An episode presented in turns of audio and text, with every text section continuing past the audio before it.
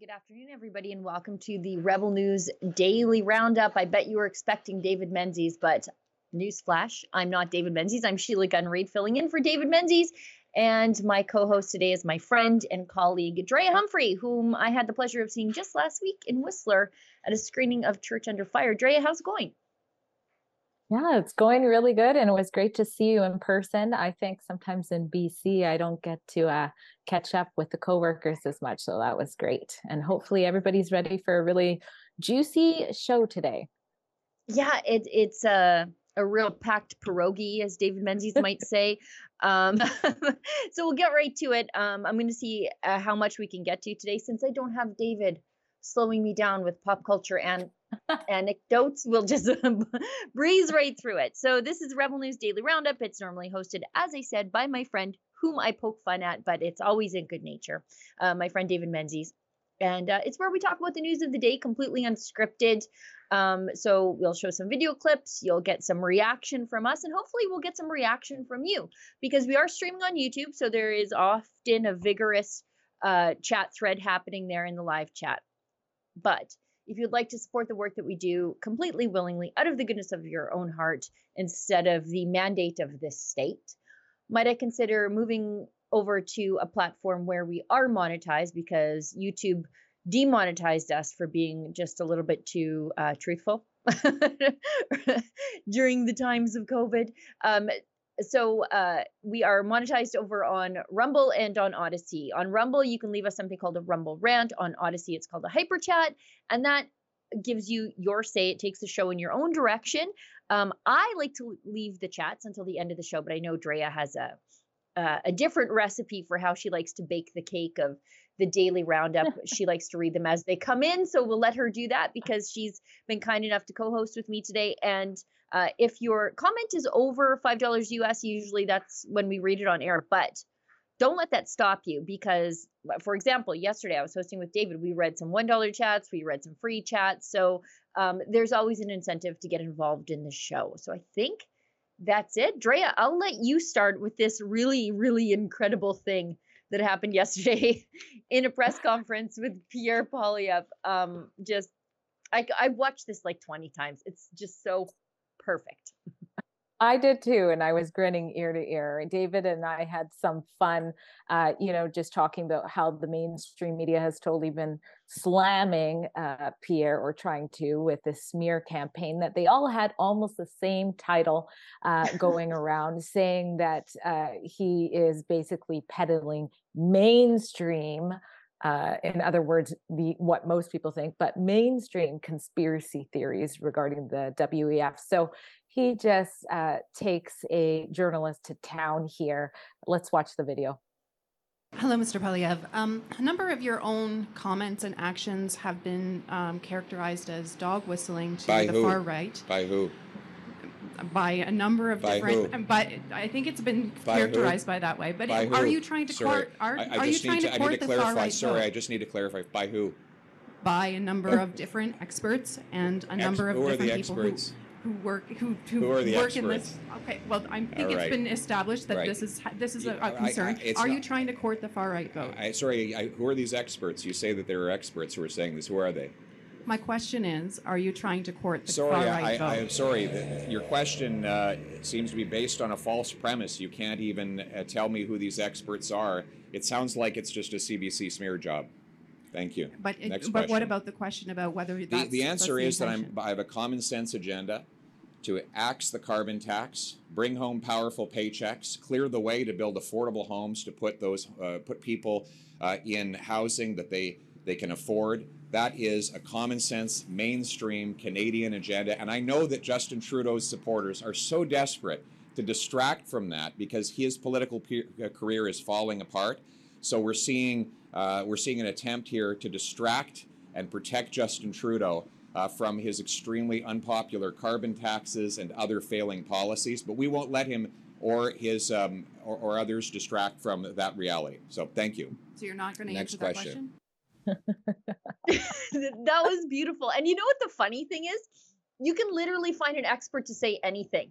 But they even they they couldn't find an expert to say that what you're saying is dog whistling to the far right. Do- uh, like what? That a bunch of billionaires at the World Economic Forum are trying to control the world. The billionaires at the World Economic Forum will tell you that. They wrote a book Yeah. about it called The Great Reset. Um, and it's not it's not a conspiracy theory, but it's it. You can get an expert to say that climate change is making kids fat. I've literally Yep. seen that. Or that climate change is the reason for everybody just having all these cardiac events two years after an untested vaccine was sort of plunked into the market. And uh, anyways, I probably just got We're- us we're on off of YouTube dangerous by water saying now. that. I'm, ju- I'm treading water with sharks when I say stuff like Yeah. that. But like you can get an expert to say that no, no, no, that's climate change causing all the heart attacks, and it's climate change making kids Exactly. fat, and it's climate change making kids depressed, and not the standard American diet wreaking havoc on their hormones and, and their psyche. You can get an expert to say literally anything if you dangle enough dough in front of them, and even they couldn't find an expert to say what they were accusing Pierre Poilievre of of doing. And you know, like she should have just said, "It's me. I'm the expert. I see." Yeah, things." exactly. because that's I we all know that. We all know that, right? I love what Menzies said about it when we laughed about the same thing. He said, you know, it was probably some janitor and said whispering something in passing. But yeah, they're not even putting the experts. And what's really sad and concerning here is that this journalist is just parroting this horrible, uh, you know, rhetoric that's been going on through the propaganda, and she doesn't even know who the experts are as well. And like when you're going to go up against well, it shouldn't be going up against, it should just be asking a question, but it seems as though it's going up against uh, someone like Pierre Poilievre, who we've seen many times, uh, you know, destroy Prime Minister Trudeau over and over. You better know what you're talking about and what you're referring to.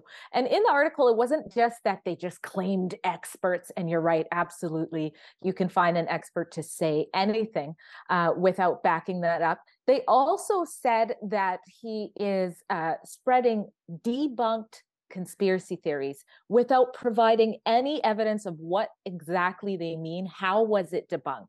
And so it's just such poor journalism all around. And I think at this point, not only do they have the uh, stake in the game uh, for, you know, just trying to be heard, trying to survive, they have an issue with Pierre Poilievre because he gets the biggest cheers when he says he's going to defund them. So they are desperate. It looks like it so Oh, yeah. desperate that they're not even practicing journalism at this point to uh, smear him. You know, I was at the Democracy Fund Student Journalism Conference over the weekend. Some of the brightest young minds in up and coming independent journalism were there, and we had Rodney Palmer speak. He's And great. he yeah. he's great. Uh, former journalist, worked inside the belly of the beast at CBC, and he spoke at the National Citizens Inquiry, the NCI, about just the absolute gall of the mainstream media to pretend they're unbiased on on many many things. And look, I don't believe that anybody is unbiased. We all have a specific lens through which we look at the world. I don't want to force you to pay for it using the hammer of the state. If you like what I have to say, throw a little a few bucks the rebels way. If you don't, great, that's okay. A lot of my content is free, but I think that uh, free citizens should not be forced to pay for propaganda as they are with the CBC. And I Mhm. also think that for CBC to prevent present themselves as unbiased is just so dishonest. Um, and it's an insult to the their readers and viewers, the few that are left. I always lead with my chin. If I'm talking about pro life issues, pro family issues, I tell you where exactly where I'm coming from, so that you know you know the lens through which I'm talking about these issues. I don't Mhm. hide that I'm a conservative. I wear it on my sleeve and sometimes on my t-shirt. Um, and Rodney, I- learned a lot from him, and I I like to think that I might be a bit of a veteran journalist at this point. You Um, are. and I learned a lot from Ronnie when he said when they say when they make a claim in a story, stop and ask yourself, says who? And I was like, yes, what a great tip to keep in your mind when you're reading these experts say. Okay, well, who's Mhm. the expert? Now let's Mhm. t- now let's drill down on that expert. The expert says, and then they quote the anti-hate network, and you're like, oh, so the anti-hate network says that Pierre Poilievre is dog whistling to the left. Who funds the anti-hate network? Oh, Justin Trudeau. oh, okay, so that's the circle that just we just Yeah. closed the loop on that circle there. So Justin Trudeau funds uh, you know, an organization to run smear jobs on his um, you know, on his political enemies and Canadian taxpayers have to pay for it. Now I'm just making up uh, a Mhm. situation here where they might have found an expert. They didn't even go that far in Yeah. these articles. They they didn't It's even get so that far. They could have got they could have got someone to say it. They just didn't even bother to try. And it wasn't just CBC, it was CTV, it was global, it was all of them doing the same thing. And that question is so good, says who, but it doesn't just apply to news anymore. We are losing questioning in general. We see it in Yeah. schools, critical thinking is gone. Um, you know, people need to question who's behind this and whatnot. And what you mentioned about everybody having a bias, what I love about being a journalist for Rebel News is we tell people straight up we bring you the other side of the story Yeah. that the mainstream media is ignoring, right? So we are basically filling in the gaps for the people. We tell you right away, but we still practice good journalism when doing so. When we show you the Yeah. other side of the story, we also show you the side that's going around. We make sure you're aware of it. So, number one, you know what we're talking about, which is what's not happening here. People don't know exactly what they're talking about. If they did show the other side here, they would show Klaus Schwab saying, uh, you know, how he's penetrated, such a gross way to say it, our Yeah, own right?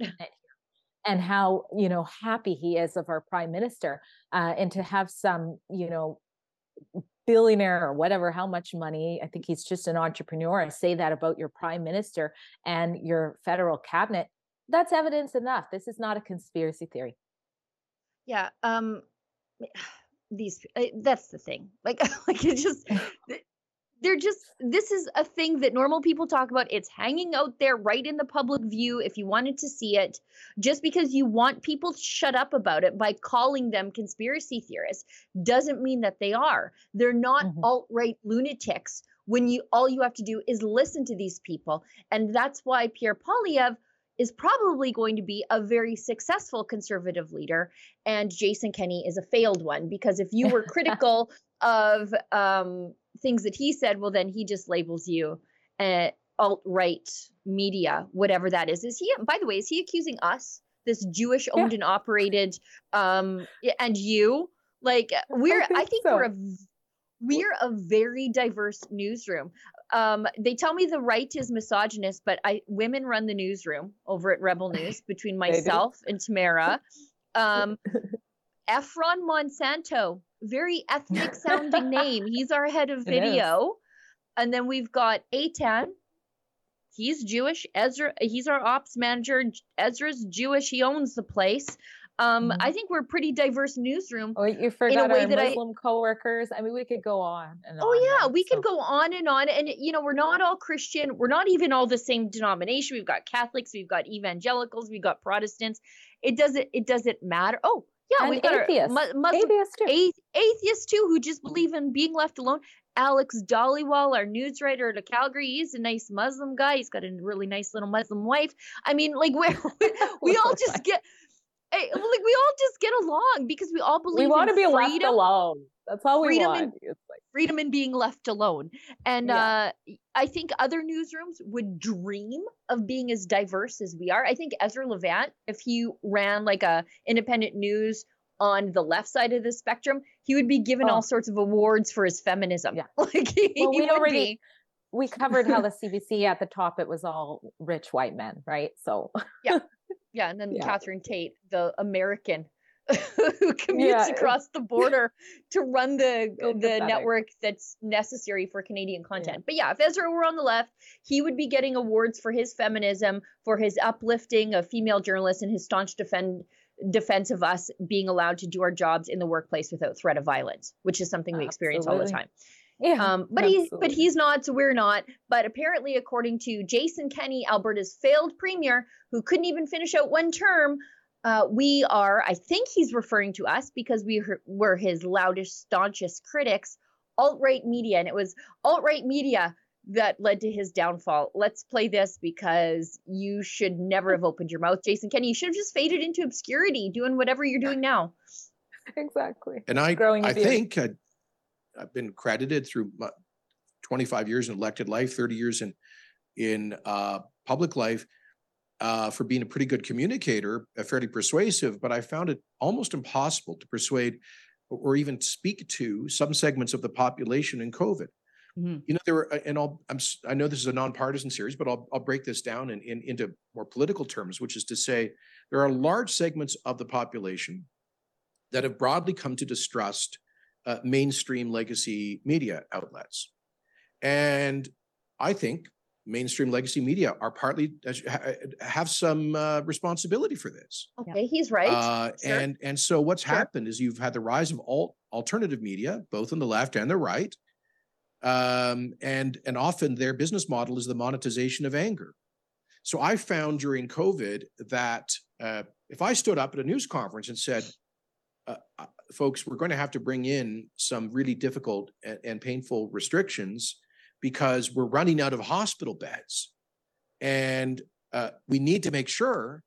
that uh, if you get into a car accident or if a loved one has a heart attack, that there's a bed for them. So we're going to have to slow a viral spread um, in order to preserve uh, emergency, you know, critical healthcare capacity. So if I went out and said that, a lot of people would hear it. They may not like it, but they would understand at least what the motive was and it was necessary. We might quibble about the policy, might quibble about the healthcare system, but they would understand what we were trying to do and why. But I found in COVID, there was a whole segment of the population that had opted out of mainstream institutional legacy media who were only, in one case, listening to uh, alt right media and who just kept seeing stories about nurses doing TikTok dances in Yeah, empty they were. hospitals and Yeah, that. COVID was fake or massively exaggerated. it and was. so those folks never heard what I had to say no, we and heard. and, and we so they thought listen. that that these restrictions were done completely arbitrarily they or were. for malicious reasons. they were. So uh, you know that's an extreme example, Mhm. but it's one that certainly worries me. Wow. I, okay, it was not me that made him lie about vaccine passports. To claim he didn't know what they were and we would never have them and they would violate your privacy and your freedom. And- Wasn't me that made him lie about that. He lied and the people could not abide it. It wasn't me that made his government go around arresting pastors in the street like they're El Chapo. Yeah. He did that. All we did was report on it. It wasn't me that made him go to the top of scandal plagued Sky Palace and have a drunken whiskey party with oh, senior Oh, cabinet Oh my ministers. gosh. I I forgot. I didn't do I didn't do that. He did it. All we did was report on it. While the protesters underneath Sky Palace were facing arrest for gathering at the hands of the sheriffs and the EPS, he was up on Sky Palace overlooking them with senior cabinet ministers, including Tyler Shandro, who lost his seat because I think in part because of this photo. Um, even though Danielle Smith tried valiantly, valiantly to save him by giving him a very uh, red meat portfolio for Alberta conservatives. Take the gun file. They, she tried to save him. Yeah. She couldn't even do it because there's too much stigma attached. Um, we didn't do that. All we did was report on it. The public thought he was a liar on both the Yeah. left and the right. And instead of having time to do some introspection, he can't even figure out why we elected a freedom minded conservative woman who had been out of politics and who had, in fact, betrayed us once. We were willing to forgive that Yeah. over what So Jason funny. Kenney did. The first Oh thing my she God. did was apologize for everything Jason Kenney had done to us. She had played no part in that, Yeah. but she knew that that was a thing that we needed to hear to heal us. We mm-hmm. forgave a betrayal that led to the NDP from her because she was not Jason Kenney. What does that say about Jason Kenney? You know, you worded it all so perfectly. He is the sorest loser I think I've ever seen. I don't know what cave he's been living in. It's like he's been, I don't know, disheveled, growing a beard, and then just thought, ah, I will just, I have the strength to attack them now and clean himself up.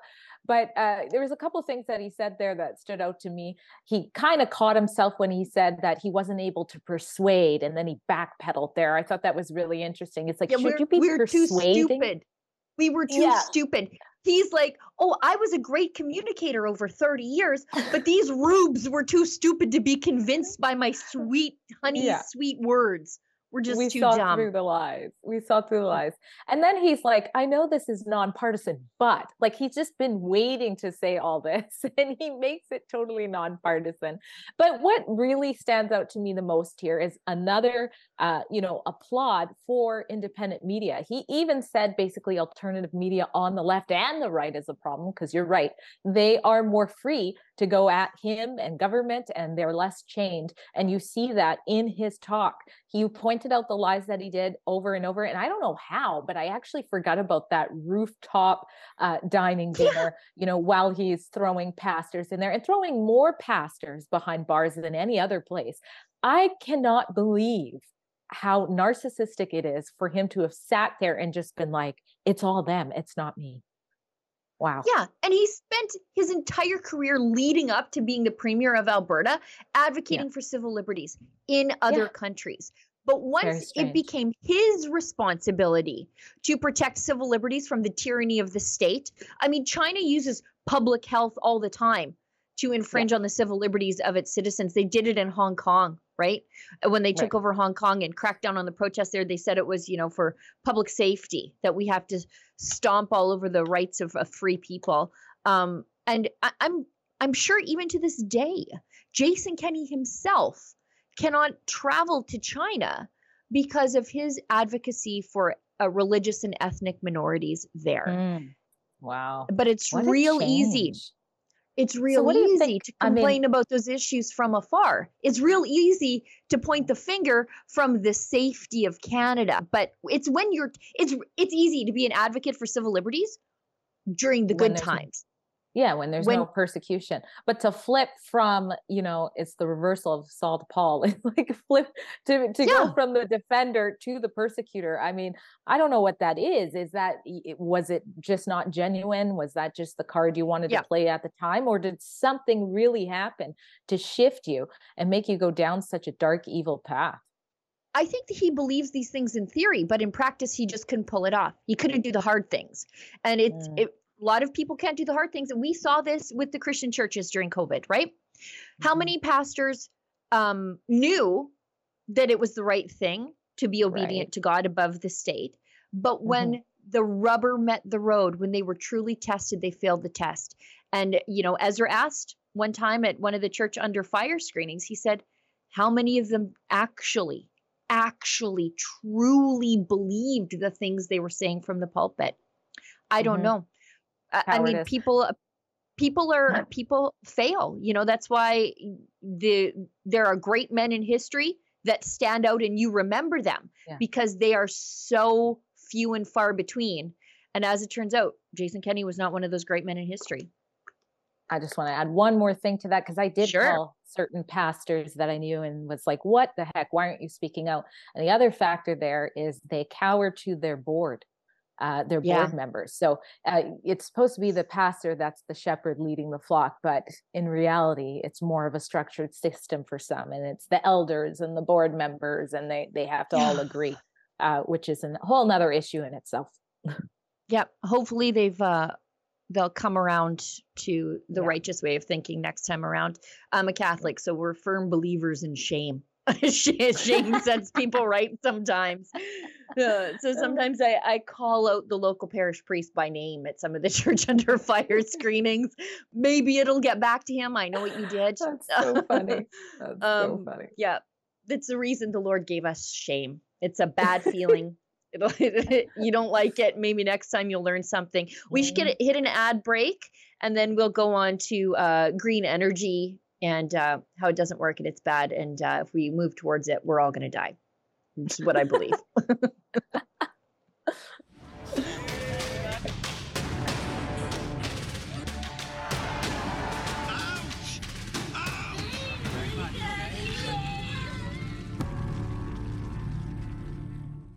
Have you seen our new documentary, Church Under Fire Canada's War on Christianity, yet? Well, if you haven't, you have not missed your chance. The documentary details the trials and persecutions of the pastors and congregations who stood up to the lockdowns when COVID restrictions came to their churches. We have taken the documentary across the country to bring it to the people who lived the stories we tell inside of it. But we're not done yet. We've just added new showings in Alberta. To get details and showtimes, please go to churchunderfiremovie.com. But I'll give you a few right now. We've got a showing in Lethbridge on August 23rd, one in Red Deer on August 24th, Edmonton, August 25th, Mirror, Alberta, that's drive in movie, August 26th, and Westlock, Alberta, August 27th. If you are someone or you know someone interested in hosting a rebel screening of Church Under Fire, you can contact us. The information is at that same website, churchunderfiremovie.com.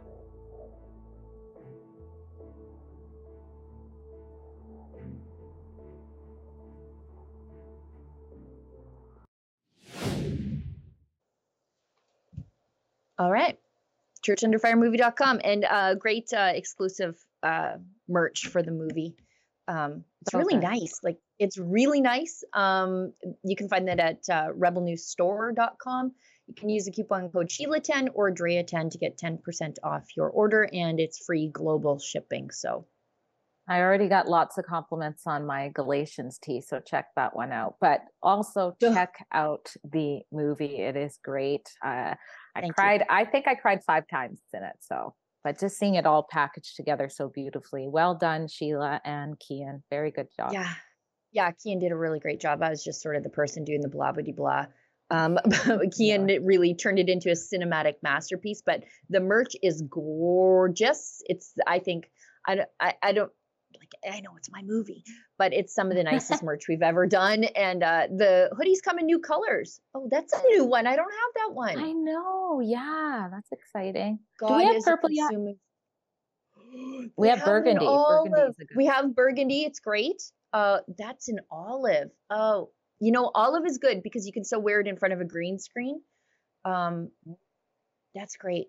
I have to really consider my colors because I work in front of a green screen every day, and I love green. But sometimes I'm like, oh, did I just chroma key myself? Like I have a tattoo that chroma keys. So if I hold Mm-hmm. my arm up in the green of my tattoo, you can like see through my arm. It's very creepy. Anyway, that olive looks great. Uh, let's move I work ahead in to. front of. Oh, sorry. I was Oh, go going to say I No. work in front of my lovely homeschool area, nice. which is good. Yeah. Nice. Uh, get them out of the uh, government brainwashing factories. Let's go Yeah. to the, the green energy uh, portion of the show. Uh, we've got a video from, once again, Pierre Poilievre responding to another CBC reporter. Uh, CBC had a rough day yesterday. oh, could bad. happen to a nicer network. Um, so um, he's uh, he's telling them that in addition to scrapping the carbon tax, he'll green light green projects, and he fires a shot at Deputy PM Chrystia Freeland, who suggested Canadians need to re- ride more bikes to reduce energy costs. Uh, I am a 45 minute round trip for a jug of milk, and that is not even to town. That's to the local convenience store up on the highway. So I'm Wow. not sure how a bike would, like my milk would be sour by the time I got home. They're gonna bike. 15 minute city you soon. yeah, good luck. You can't keep me. you can't fence Yeah. me. Anyways, let's uh let's show this clip. She doesn't work for CBC, but I do. Uh, Kerry Campbell. Uh, thank you for taking my question. Um, Prince Edward Islanders are still cleaning up from post-tropical storm Fiona, and now Yeah. they've been told to prepare for um, another very active hurricane season uh, this year. So, if you axe the carbon tax, will you have another plan to try to reduce Canada's emissions? And if so, what is that plan? The plan is to, instead of bringing up the cost of traditional energy that we need, let's bring down the cost of low carbon alternatives that are promising for the future. Let's green light green projects like tidal wave power that uh, was proposed for Nova Scotia that would have brought clean, renewable power from the oceans onto the grid in Atlantic Canada. Let's speed up safe approval of nuclear power so that we can bring clean, green, emissions free nuclear energy onto our grid. Let's incentivize and sign off on carbon capture and storage so that our energy sector can put the carbon right back in the ground where it came from. In other words, let's green light green projects rather than uh, trying to raise the cost of traditional energies that are still required. Look at these roads here. These people need to drive vehicles. If you're coming into uh, Charlottetown from Cavendish, you can't do it by transit. You can't do it by uh, bicycle. You know, Chrystia Freeland came to PEI recently and said that, that everyone should just ride a bicycle if they're worried about a buck 86 a liter gas prices. That's not realistic, and it does nothing for our environment. What we need is to lower the cost of carbon free alternatives rather than raising the cost of the energy that Canadians still require. Thank you. That uh, whole question from the CBC reporter was prefaced on the idea that a carbon tax would have stopped Hurricane Fiona. We had a carbon yeah. tax. like, we like, literally had a carbon tax. We had a carbon tax when Hurricane Fiona hit the East Coast. So, uh, what do we? What what would repealing a carbon tax do? do? Is that like a force field around the country? If we keep raising, we just have to raise the carbon tax until the hurricanes are like, oh, that's enough. We'll go somewhere else now. they, they like, mean business. yeah, like the, the, I think that's what the question is based on. I'm not sure, but it's really ridiculous to ask people to bike to work or a hurricane is going to get you. Like yeah. that's basically what CBC is saying here. And thank goodness uh, Pierre Poilievre said, yeah, no. That like sure, yeah uh, if green energy works and it's affordable and we don't have to subsidize it, perfect, fine, whatever. Um, exactly. Um, but why are we also simultaneously disincentivizing people from using the cheap, reliable energy that we are so wealthy with right now? And I really hope this is off topic a little bit, but gonna I'll bring it back. I hope his wife gives him back his glasses. oh, I can't so stand the Milhouse look it, yeah, but it just needs to match his IQ. I love that they come with him with these, you know, horrible questions, but he doesn't just answer it in one way. He answers it, gives like four different examples so easily. You can tell it's not scripted. You can tell that he knows his stuff. And this is what I appreciate yeah. about it versus you know someone like trudeau who dances around the question starts thanking his mom for no reason you know what i mean like he yeah. actually has thought these things through and gives a common sense answer to it that they can try to call uh, alt right or something like that but i think even the average person who is watching this is going, you know what, that kind of makes sense. And I feel sorry for those who listen to this, still don't get it, and then go, I need to ride a bike now because Chrystia Freeland said I could while she's, you know, getting driven around in her SUVs and, you know, jetting off to the WEF. Like you could hardly hear the question from the CBC reporter over the traffic in the background. And that didn't like register with anybody that we still need cars. Like it didn't yeah. didn't clue in. It's like we're standing in front of a gas station and the cars like the traffic is like very busy. Um yeah people tax still grab. need vehicles to get around. Yeah, it's ultimately just a tax grab, and good for uh, Pierre Poilievre for calling that out about making life more expensive for normal people who just need to drive back and forth to work. Uh, let's go. Mm. He mentioned Freeland there. Freeland, uh, Freeland was in my neck of the woods, unfortunately, this week. I'm sorry. Uh, I think, yeah, I think she's at a Tourmaline site, and I've got things to say about that. So uh, let's go to this video of Chrystia Freeland claims the race to build the global clean economy is the most significant economic transformation since the Industrial Revolution. Sounds like a great reset, but I'm reliably informed that that is a conspiracy theory. Mm-hmm. Let's roll it. Our economic plan is fiscally responsible and it's working. And that's really important as we deliver major investments to build Canada's clean economy and create great middle class careers for people here in the Peace Country, across Alberta, and from coast to coast to coast. The race to build the global clean economy is the most significant economic transformation since the Industrial Revolution, and it is an incredible opportunity for people here in Alberta. That's why our $120 billion clean economy plan was built with Alberta at its heart. Yeah, I bet it was built with Alberta at its heart. She wants to phase us out. Like the whole point of yeah. the green the green reset is to get rid of Alberta's power within Confederation. We're getting yeah. a little too uppity. And so we have to get smacked down down into our place. I'll let you uh I was just making some notes about what I saw there. Um, No, but I'm you go ahead first. I'm just saying she's speaking like a, a true uh, trustee member of the WEF there, which she is, which is concerning enough. You know, she's just pairing it, parroting out uh, the agenda that we're seeing being pushed by these foreign bodies that have a lot to say about our country. And you're right, she is targeting Alberta with these fluffy words. But a big contrast again between how you see Pierre Poilievre uh, respond to something. She's constantly checking her script back and forth, uh, barely makes eye contact. It's like eh, she's not even in believing what's coming out of her mouth, if you ask me, when you look at it. But it's, uh, yeah, it's just nonsense.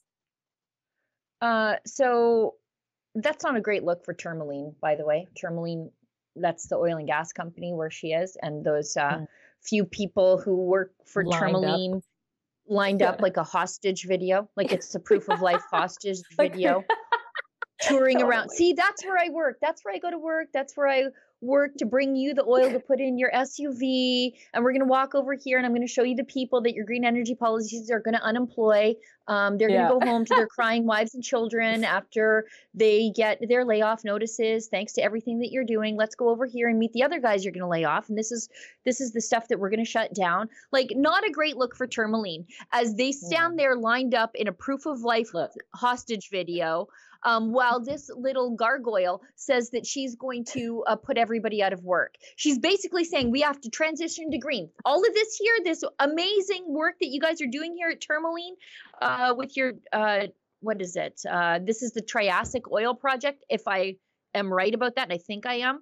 Um, this mar- modern marvel of engineering and energy efficiency uh, we're just gonna shut it all down. We're gonna do the green thing. She's ba- she's standing there saying, "I'm going to unemploy all of you with our green energy policies." Like you can, she Yeah. can fancy it up with her like kindergarten teacher's talk that thing that she does, and shake her little head uh, like a bobblehead all day long. But ultimately, she's saying the green transition means we're going to transition you people from six-figure jobs today to the unemployment line. And uh, she says it right to their faces. Tourmaline, not a great look. Um, going for the heart of. Alberta with a dagger and a smile on her face, literally. yeah. Anyway, I think that's it. That's all I have to say about that. Tourmaline, bad choice. Um, I, I get it when the deputy prime minister wants to come to your site that uh, the bigwigs, uh, the fancy belt buckle guys in uh, Calgary, they might say that you got to do this, but um, I hope that those people there were from head office in Calgary Yeah, they probably and, and they were not and they were not the poor workers at the Tourmaline facility um, because uh, that is uh, just undignified if it is what you did to them. Yeah. That's all I have to say. Well, at least you guys have some good leadership, better than uh, Kenney as all this is going down. Can you imagine? Yeah, I'm not sure. I'm. I don't know if our uh, premier actually met with Freeland while she was here. I think it might have She'd been very, another- very briefly. Yeah, Yeah, which just she had one gotten those- another handshake that, uh, that A wet noodle handshake where she didn't want to hold his hand. So it was like, yeah, exactly. No, I don't blame her. Good. Okay, I think we need to hit an ad break, then we'll quickly breeze through some China stuff, and then we'll talk about Maui. We're Yeah. facing an imminent threat. A planned blackout of all news content in Canada is coming to Facebook and Instagram, threatening to silence rebel news and those who depend on us for the other side of the story. The cause? Well, Justin Trudeau's new censorship law, Bill C 18, which demands social media companies pay news outlets for the news stories their users share on the platform. It's a shakedown and a desperate attempt to keep the mainstream media afloat. It seems the billions in taxpayer subsidies just aren't enough to keep the country's propagandists in business. But Meta, Facebook's parent company, has chosen to block Canadian news content rather than comply, Rebel News included. Many have already lost their ability to access our Facebook and Instagram pages. The blackout will soon affect every user in Canada. But fear not, we have had a plan to protect your access to our news content. We've partnered with Private Internet Access, PIA, a VPN provider dedicated to safeguarding digital privacy. For just $2 a month, you can maintain your access to our content across all your devices. And unlike other VPN providers, PIA does not store any user data as it's automatically deleted from their servers to avoid leaks and government subpoenas for information. Their servers are located in all 50 states, not the ones in communist China. You can visit piavpn.com slash rebelnews and enjoy an exclusive 83% discount and four months free. Use it to bypass regional restrictions and stream your favorite shows from anywhere in the world. And stick it to Trudeau's new censorship law.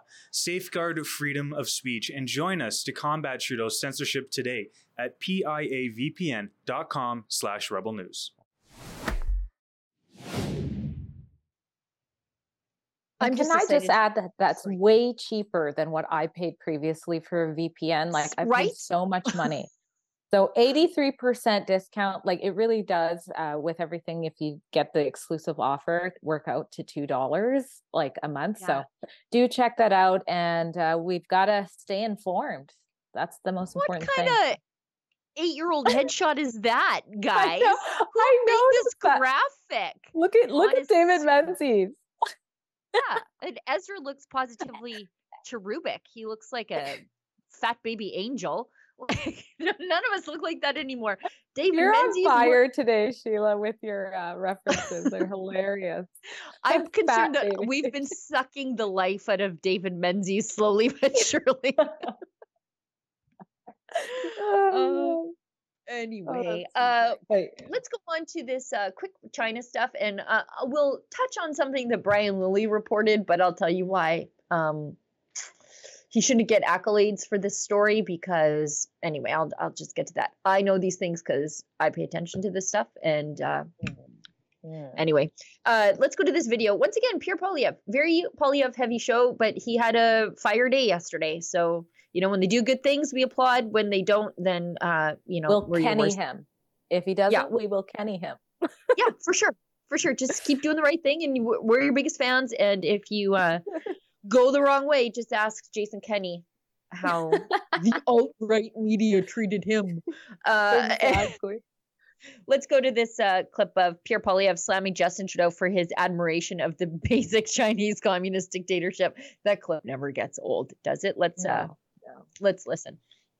I think it's it's outrageous that Justin Trudeau has done absolutely nothing to stand up for Canada against Beijing. Beijing interfered in two subsequent elections to help Trudeau win. Uh, they have police stations on Canadian soil targeting Canadian citizens. Uh, I just think it's incredible that he's done absolutely nothing to stop it. We're demanding an immediate public inquiry and a full registry to identify and expose anyone who works for a foreign dictatorship in a paid capacity to, to manipulate our politics. Uh, this is common sense. And I think it's just incredible. We have a prime minister who says he admires the basic Chinese communist dictatorship, who's allowing foreign police stations on our soil to intimidate our citizens. You want to talk about extremism? That's extreme. It's extreme to have a prime minister who would allow a foreign dictatorship to run police stations in our country to single out and target Canadian citizens with intimidation. That's not something that I will allow. We will re- bring home control of our democracy. I don't know what I can add to that. I don't no. know what I can add to that. And these Chinese police stations, by the way, I had I had no idea how easy they were to just get to. Um, we had hmm. again some. I go back to the Democracy Fund Student Journalism Conference some kids did like because we give them an assignment like do, do a civil liberties journalism story uh, yeah. with a written piece and a video and um, comment and different elements and stuff like that. These kids went to the chinese police station. And one of the kids and they're not kids they're like young adults but i mean i'm in my 40s and they're younger than yeah, my they're kids. they're they're younger than my kid. So, so yeah. they are kids to me. And uh one of they one of the groups went to one of these Chinese police stations, and one of the girls, the young ladies, uh, is a Chinese speaker. So she like read the signage on the door into the video, and I felt like I was on like I had a very special secret tour guide to one of these Chinese police stations. and you can just go to them. Like they're not even trying to hide them. It looks like an embassy office, quite frankly, like a consular office. Wow. Uh, very official. Yeah, it's pretty pretty freaky. That's interesting. I remember when the story first broke, I did try to find the ones in Vancouver and I couldn't, and most of the ones around here. Um, most all the news articles couldn't do, but I'll take another look now because it would be at the very least we can expose where these are, I think, right? Yeah. Oh, there's a fly in here. It's a fly Oh, season. yeah. And it's a they're- they're- Mike Pence, Mike Pence spy. Yeah. I just wanted to land on my face and like crawl across my face Oh my as I'm talking, but they're on my lights and they're getting one is on my light, one is on my computer screen. It's very Oh, annoying. Um, now uh, let's go to this Brian Lilley story. And this Brian Lilley story it seems like an exclusive. Um, it seems like a good that- one, so I'm interested to see Oh, what you have to say about it. So uh, this is true. Steven Mm-hmm. Guilbeault, the environment minister, is uh, he serves as an advisor to Beijing. And it's because he sits on something called the China Council. Um, it's the uh, uh, the China Council for International Cooperation on Environment and Development. And basically, it's just this like council of the two countries, and they advise us on climate change issues, and we advise them on climate change issues, which seems crazy. Um, Yeah. And it's he's working literally. This China Council is part of the Chinese government. We have an environment minister who Yeah. is working for the Chinese government. Um, it's so concerning. okay, I said, yeah. but go ahead. No, no, go on, go on, Okay, get it out. But here's the thing. I know this file very well because, as you know, uh, Catherine McKenna was my muse for a very long time. Uh, she inspired a lot of jokes from me and a lot of nicknames, and I thought that she was absolutely uh, just a mental uh, lightweight. I was going to use a different term. Uh, and uh, I, I just thought she truly, truly doesn't understand how the other half lives. And she was just a big fat hypocrite too. And I, so I love calling out the environmentalist policies because they're just, they never live the way they want you to live. But no matter how many times she would photograph herself snowshoeing, snow. And I was like, sister, shovel your sidewalks. Aren't you getting a ticket for that? Like, like I was like, this, this is a municipal bylaw infraction. You showing me your, yourself snowshoeing to work shovel your sidewalk, lady. Anyway, the thing is, this China Council, Rebel News broke this story back in 2018. So five years ago already, uh, Catherine McKenna was co-chairing the Mm. agency set up by the Chinese Communist Party of Canada to promote China's Ah. interests, not ours. Um, And w- even worse, it's not just bad enough that we have ministers of the crown working for the Chinese state in a CCP setup organization, but Canadian taxpayers are paying $1.6 million a year Oof. to China Oh no. for the privilege of sitting on this council to help them meet their five year plans. Oh my gosh. We and they're broke doing a horrible story. job. They're doing a horrible horrible job because China is the worst, you know, the biggest CO2 emission. This is like coupled with everything that Pierre Poilievre just pointed out. And then this, how is this happening? From the election interference, from the police stations to this, and we're paying. We're paying to be on it. I did not know that part. So you're right. You did bring it home. And uh, I don't think uh, Lilley put that in the article here. But I just want to also point out what Guilbeault says. He already sets up in his comment that he makes in this, um, that's quoted here, he sets up already like a shade over whoever might point out and critique him on this. He says, maybe some political opponents will try and attack me for traveling to China amid tensions between the two countries. So that's what he told National Observer. And he says, I am clearly a lightning rod for some of them. yeah, of course. Yeah. But I think Canadians in general will understand how important it is. We can't solve climate change. You can't solve the international biodiversity issue without working with countries like China. Okay, good luck. Let's let's see how good you do. we can't solve it by working with China because according to the United Nations, China, so the world's second largest economy, sometimes it's the first, depending on how you measure it, um, Mm. with uh, this incredible amount of fossil fuel driven industry. You know how they get away with not having to meet their climate targets? Because according to the United Nations and the people behind these uh, massive green wealth transfers, they are classified as a developing nation. And so developing nations get a pass, Mm, and developed nations like us, we don't. So while we have this nation that absolutely dwarfs our economy in size and scope, we have to give them money and give them even more opportunity to develop their economies until I guess Yeah, until such time as they completely completely take over the world. Um, they are Yeah. going to be completely unabated, and we in the developed world we are supposed to kneecap our economies to meet climate targets that the massive country of China, with its immense population, they will never have to comply with. Oh my gosh, I didn't know that, but yeah, that would make sense on why they're using it that way. Uh, everything, it's like, is everything a lie? Like, was my Yes. whole life a lie? Yep. Wait, remember the days? Like, I, I don't know how long ago it was for you, but it wasn't that many years ago for me, where of course I didn't, you know, I didn't blindly trust the government or the news, but you know, I thought most, most of the time it's the truth you're hearing. And now it just really seems like the complete opposite.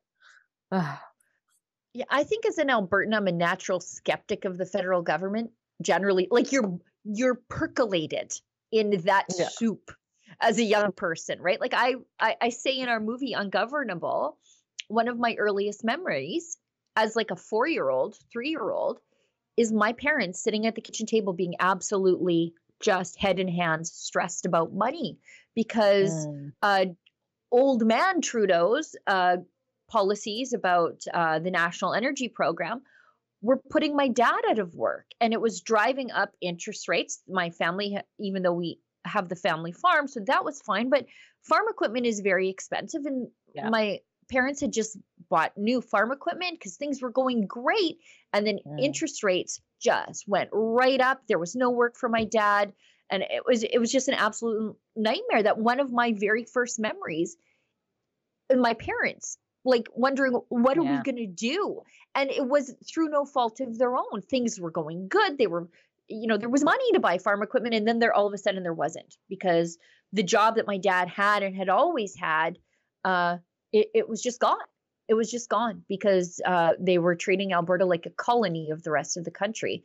And so, Yeah. as an Albertan, I guess that's a long way around. As as an Albertan, you never trust the feds, and you Yeah. like, and you and you don't trust the mainstream media because you're like, no, actually, we the, Trudeau families they're doing a terrible job, and we don't like them here. But then you're watching the CBC, and they won't shut up about how great they are, and that is like Ah, from the time that you can consume the news, that's what you figure out, or at least that that was like for me and like my little bubble of people I keep around me. Well, I was born in Alberta, but then I must have got tainted moving over to BC. Lower mainland, child. lower ma- As lower child, mainland. yeah. yeah. Okay, we should hit a quick ad, a quick ad break, and then let's go to the truth about Maui because we have two journalists on the ground um, in Maui, uh, in and around the the uh, location of the wildfire there. And it, however, it has been very difficult for Alexa Lavoie and uh, Lincoln Jay to get any footage out to us because the absolute destruction of the local infrastructure there where the fires have happened. So let's hit an ad break and then Oh, we'll go to that.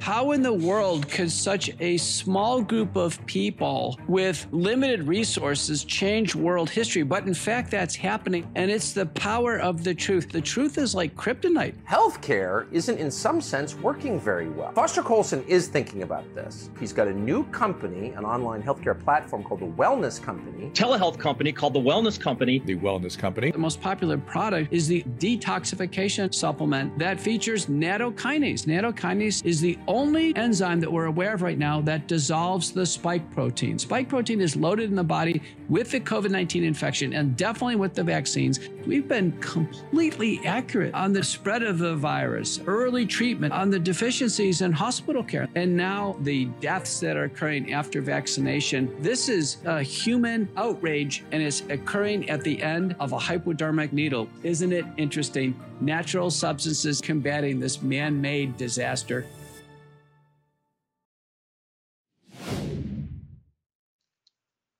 You know, our wellness company delivery came yesterday and uh, quickly Ooh. disappeared. It, I think it went Yeah. directly into my husband's work bag. I don't think Oh I'm ever going to see it again. The elderberry vitamins, like I have to Yeah. hide those from the kids because like they'll just like pop those things like crazy. Yeah, no. Uh, and I think my daughter has become an evangelist for the uh, spike support uh, Mm. because so many young athletes, and she's a young athlete, uh, took the vaccine just so they could play, and now their parents are like, "Are, are, uh, are we going to have a, a died suddenly on our hands?" And so, um, you know, it's a it's a scary thing for a lot of parents who, Yeah. you know, made this decision because they wanted their child to pursue the sport that they love and Mhm. and you know they were forced into it by the likes of Jason Kenney not the alt media um Yeah. and so now they they've got regret and they they need something that can help alleviate some of what they feel are the possible physical complications related to that decision so Yeah. Never again. Let's not forget what we let happen. yes. Okay, let's go on to because we've got some chats we should get to, but it's Yeah. the truth about Maui.com. Mhm. We have sent Alexa Lavoie and Lincoln Jay to Maui. Um, they're going to the town of Lahaina. Uh, and that's where the wildfires happened.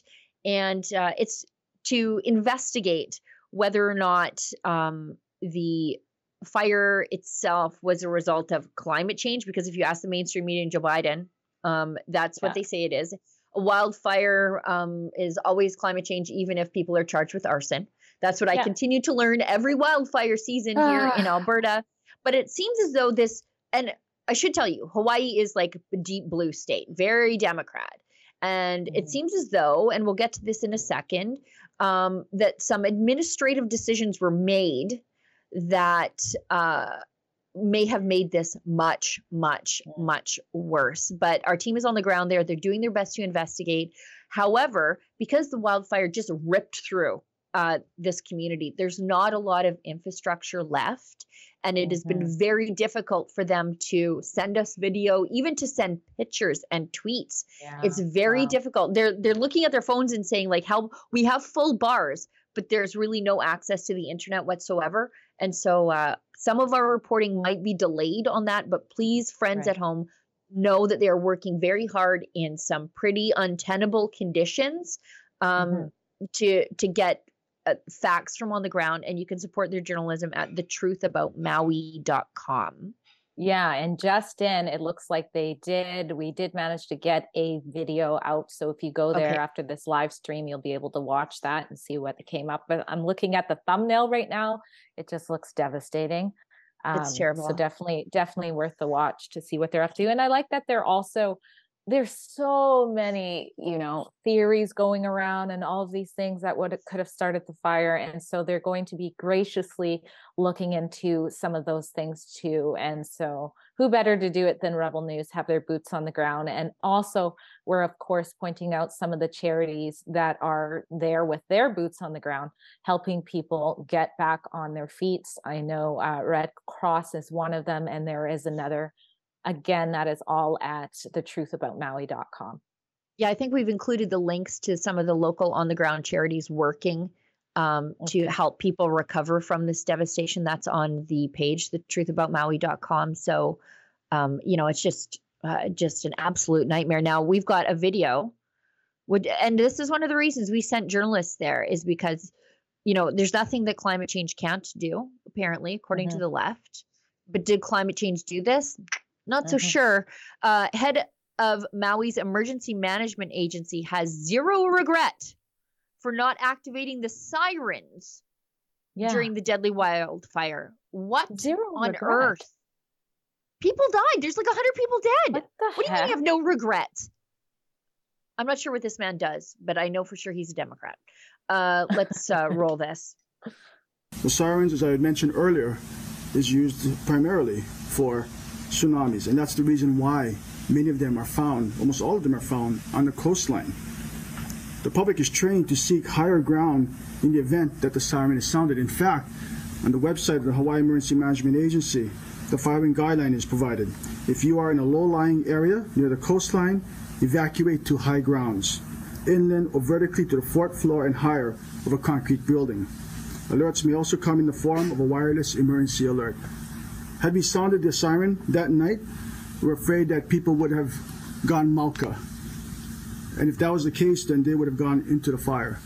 And so that is the reason why our protocol has been to use WEA and EAS. By the way, I should also note that there are no sirens mauka or on the mountainside where the fire was spreading down. So even if we sounded the siren, it would not have saved those people on the on the mountainside, mauka. Huh. Well, I don't know. If I, I get his true. reasoning. I get his reasoning. I'm not sure that's true, but I think Right, alerting first, people to an emergency. Yeah, I think alerting people to an emergency probably would have been a good first step. Yeah. Yeah. The first thing is, is that true? He said it's primarily used. So he, there, there's some room there. He didn't say it's always used for this purpose. He said primarily. So definitely it's worth looking into uh, the new claims that he's coming out. And, you know, he, he seems very cold about it when he's delivering the stuff too. Uh, like sort of he's just talking about like why they stopped a sale at Save on Foods or something. I don't know. But Yeah. um yeah definitely looking into it and uh, you know it's also just pointing out that there should be a better system in place um and maybe worth looking into where you live right now to see what's exactly in place oh sorry my phone fell I- if uh, a fire was to break out I think that. Alberta's Alberta's system's pretty great. We all get text messages to our phones. Um, Right. We can, like, it, it- we know, like, we know, and it, it's because we deal with these things all the time, like all the Right. time, every single year. It's not climate change. It's living in the boreal forest that does this. But also in southern Alberta, they deal with grass fires all the time. And those sparks can happen like that. It comes off the train tracks, or some idiot throws a butt out the window, and you can. I mean, it just it'll just tear through the prairie. And then again, I'm I'm where the grassland just crashes into the boreal forest. So we deal with this stuff all the time. Um, but something very interesting, and I saw this this morning. Uh, Michael Shellenberger. So he has. I, I mean, he's just he's great. If you are not following Michael Shellenberger's work, both on Twitter or whatever we're calling it now, X, X. we are not calling it that I, I'm but yeah, not. exactly. Um, but also his articles, like he writes for the National Post sometimes, or he freelances for them. So, anyways, Michael Shellenberger. Many say climate change caused the deadly wild, uh, deadly fires in Hawaii, but it didn't. What caused the fires was Hawaiian Electric's failure to clear flammable grasses from around electric wires because its focus and ratepayer money was going to renewables. Oh, I believe this wholeheartedly. Between 2019 and 2022, and he brings receipts. Between 2019 and 2022, it invested less than $245,000. Oh, that's Mm. nothing. On wildfire specific projects on the island. While there was Mm. concern for wildfire risk, politically the focus, politically the focus was on electricity generation. Looking back with hindsight, the business opportunities were on the generation side and the utility was going out for bid with all these big renewable energy projects, he said. But in retrospect, it seems clear we weren't as focused on these fire risks as we should have been. You think? You think? Hmm. Um, same, and he points out this isn't the first time this happens in a Democrat run state. Same thing happened in California. Governor Gavin Newsom, Gavin Gruesome, as, as I've heard him called before, pushed the utilities to spend billions on renewables and cut the budget for forest fire prevention. The result was more forest fires. When they were caught, they blamed climate change. Of course, Yeah. because uh, that that justifies your ad spend on renew or your I guess it is uh, green ad spend on renewables. It justifies you shifting the money that way. And he said he's been debunking climate and fire disinformation for three years. The media know better and they continue to lie about it. Why Mhm. everything they say about California fires, including that climate change matters most, is wrong. In 2018, a fire ripped through the town of Paradise, California, killing 85 people. It was the deadliest, most destructive wildfire in the state's history. Liabilities from wildfires started by its power lines bankrupted Pacific PG&E, which cut off power to nearly 1 million homes and businesses last month to prevent wind from triggering and fanning fires. Uh anyways, it just it it goes on and on. It's just if you follow that thread on Twitter and he just goes and just undoes all the lies and basically says, no, These companies should have been dealing with wildfire risk, clearing uh, things in and around the lines. I know, I don't know if it's like in BC, but like every year I've got the power company out trimming trees near the power lines and and cutting everything mm-hmm. back and clearing the ditches to make sure that we don't spark up. Um, mm-hmm. But they weren't doing that there. They were taking that money dedicated to maintenance and making them build solar panels and stuff like that. And now here we are. Well, definitely sounds like a follow to uh, a good follow to have. I'm not following him yet, so will do. But it remind I feel like climate change is going to be the new COVID, where it's like just this blanket. It's the old COVID. Use. Oh, well, it's the old COVID, but I mean, it's going to be to the point where it's like, oh, that's climate change. You can just sort of excuse away everything of the any mistake that you do. Oh, there's not enough PPE uh, in Canada for the healthcare workers. Oh, that's COVID's fault. No, you threw away millions yeah. of PPE and didn't, you know, restock them. So it, it's the same kind of thing you're seeing here. Yeah, and you know what else? Quit demonizing fossil fuels because you cannot for- fight a forest fire without fossil fuels. You cannot evacuate people without fossil fuels, and you cannot rebuild these communities without fossil fuels. Let this be a lesson that comes from this: is that the move away from fossil fuels makes people far less safe. Mm-hmm. Yeah. okay. okay, let's get into some of these chats because we're way over. Uh, Snowy Roof gives us five bucks. Why isn't Guilbeault being charged with treason, being a Canadian elected official and working for our enemy CCP? Um, our, according to the Canadian government, is the CCP our enemy? I would suggest not. No, he's it's our most admired it's our dictatorship uh, in yeah. canada so yeah, yeah.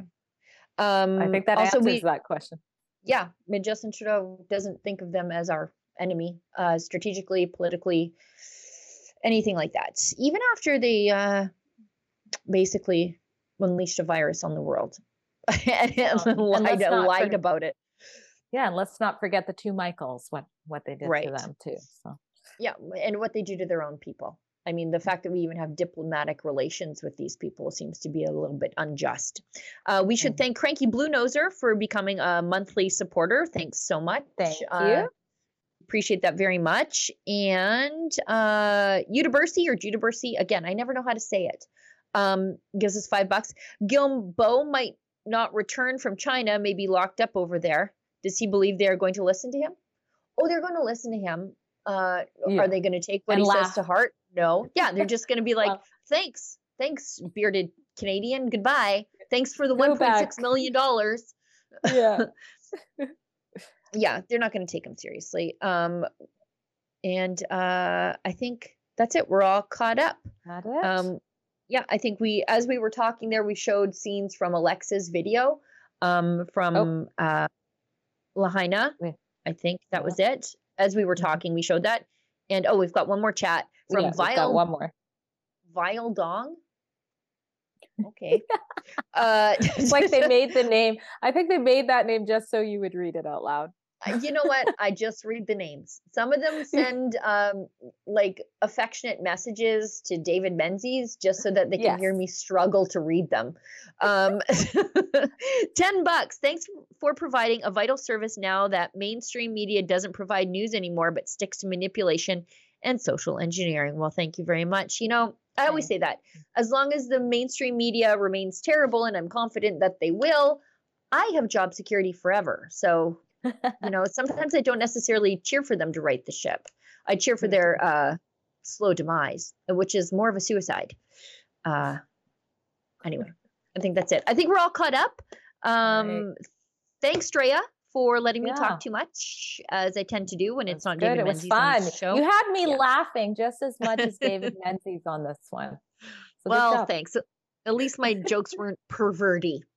yes, this is true. No HR after the after the live stream. I'm not sure who is HR at our company. It's David Menzies. yeah. Um, yeah. Oh man. um, thanks to everybody who works behind the scenes in Toronto and across the country to put the show together so that it's available for our people to watch whenever they feel like or listen because this show is also available as an audio podcast. Uh, thanks to everybody who tuned in. Thanks to everybody who pitched in. Thanks to our new monthly subscriber. Appreciate you. Every little bit helps. Uh, I'm not sure who's hosting the show tomorrow. Might be me. Let it be a surprise to everybody, including me. You, me, everybody. Big surprise. We'll all find out tomorrow just before airtime. Um, and as David Menzies always says, stay sane. All right, guys. So Alexa Lavoie and I just touched down in San Francisco. We're just on a quick layover, and then we're headed to Maui. Now, I'm sure some of you are aware that there's been some devastating wildfires that just took place in the city of Lahaina, and it's completely devastated that city. I just want to say that my heart goes out to anybody that is dealing with this tragedy on the ground there, whether you've lost your home, you've lost loved ones, I just want to let you know that I'm thinking about you guys and my heart goes out to you guys. Now, we've been recommended a couple charities to support. If you have any means, please consider donating to Maui Strong Relief. They're helping people on the ground get back on their feet. It's going to be a long road ahead. So Alexa Lavoie and I are, are heading down just to talk to locals, give them a voice, and see what really happened and just let them share their story. So we're going to be down on the ground. Stay tuned for our coverage. If you want to check out all of our coverage, go to our website, thetruthaboutmaui.com. Now, like I said, please support the people on the ground, the people suffering this tragedy. At the same time, if you'd like to support our journalism and just to help us get by with our travel costs, it's not cheap for us to make this journey, but we do it for you guys. But we still got to cover our costs. So that's the truth about Maui.com. And that charity on the ground is Maui Strong Relief. Alexa Lavoie and I have donated. We're supporting the people down there and we're coming to give them a voice. So stay tuned, guys. The truth about Maui.com.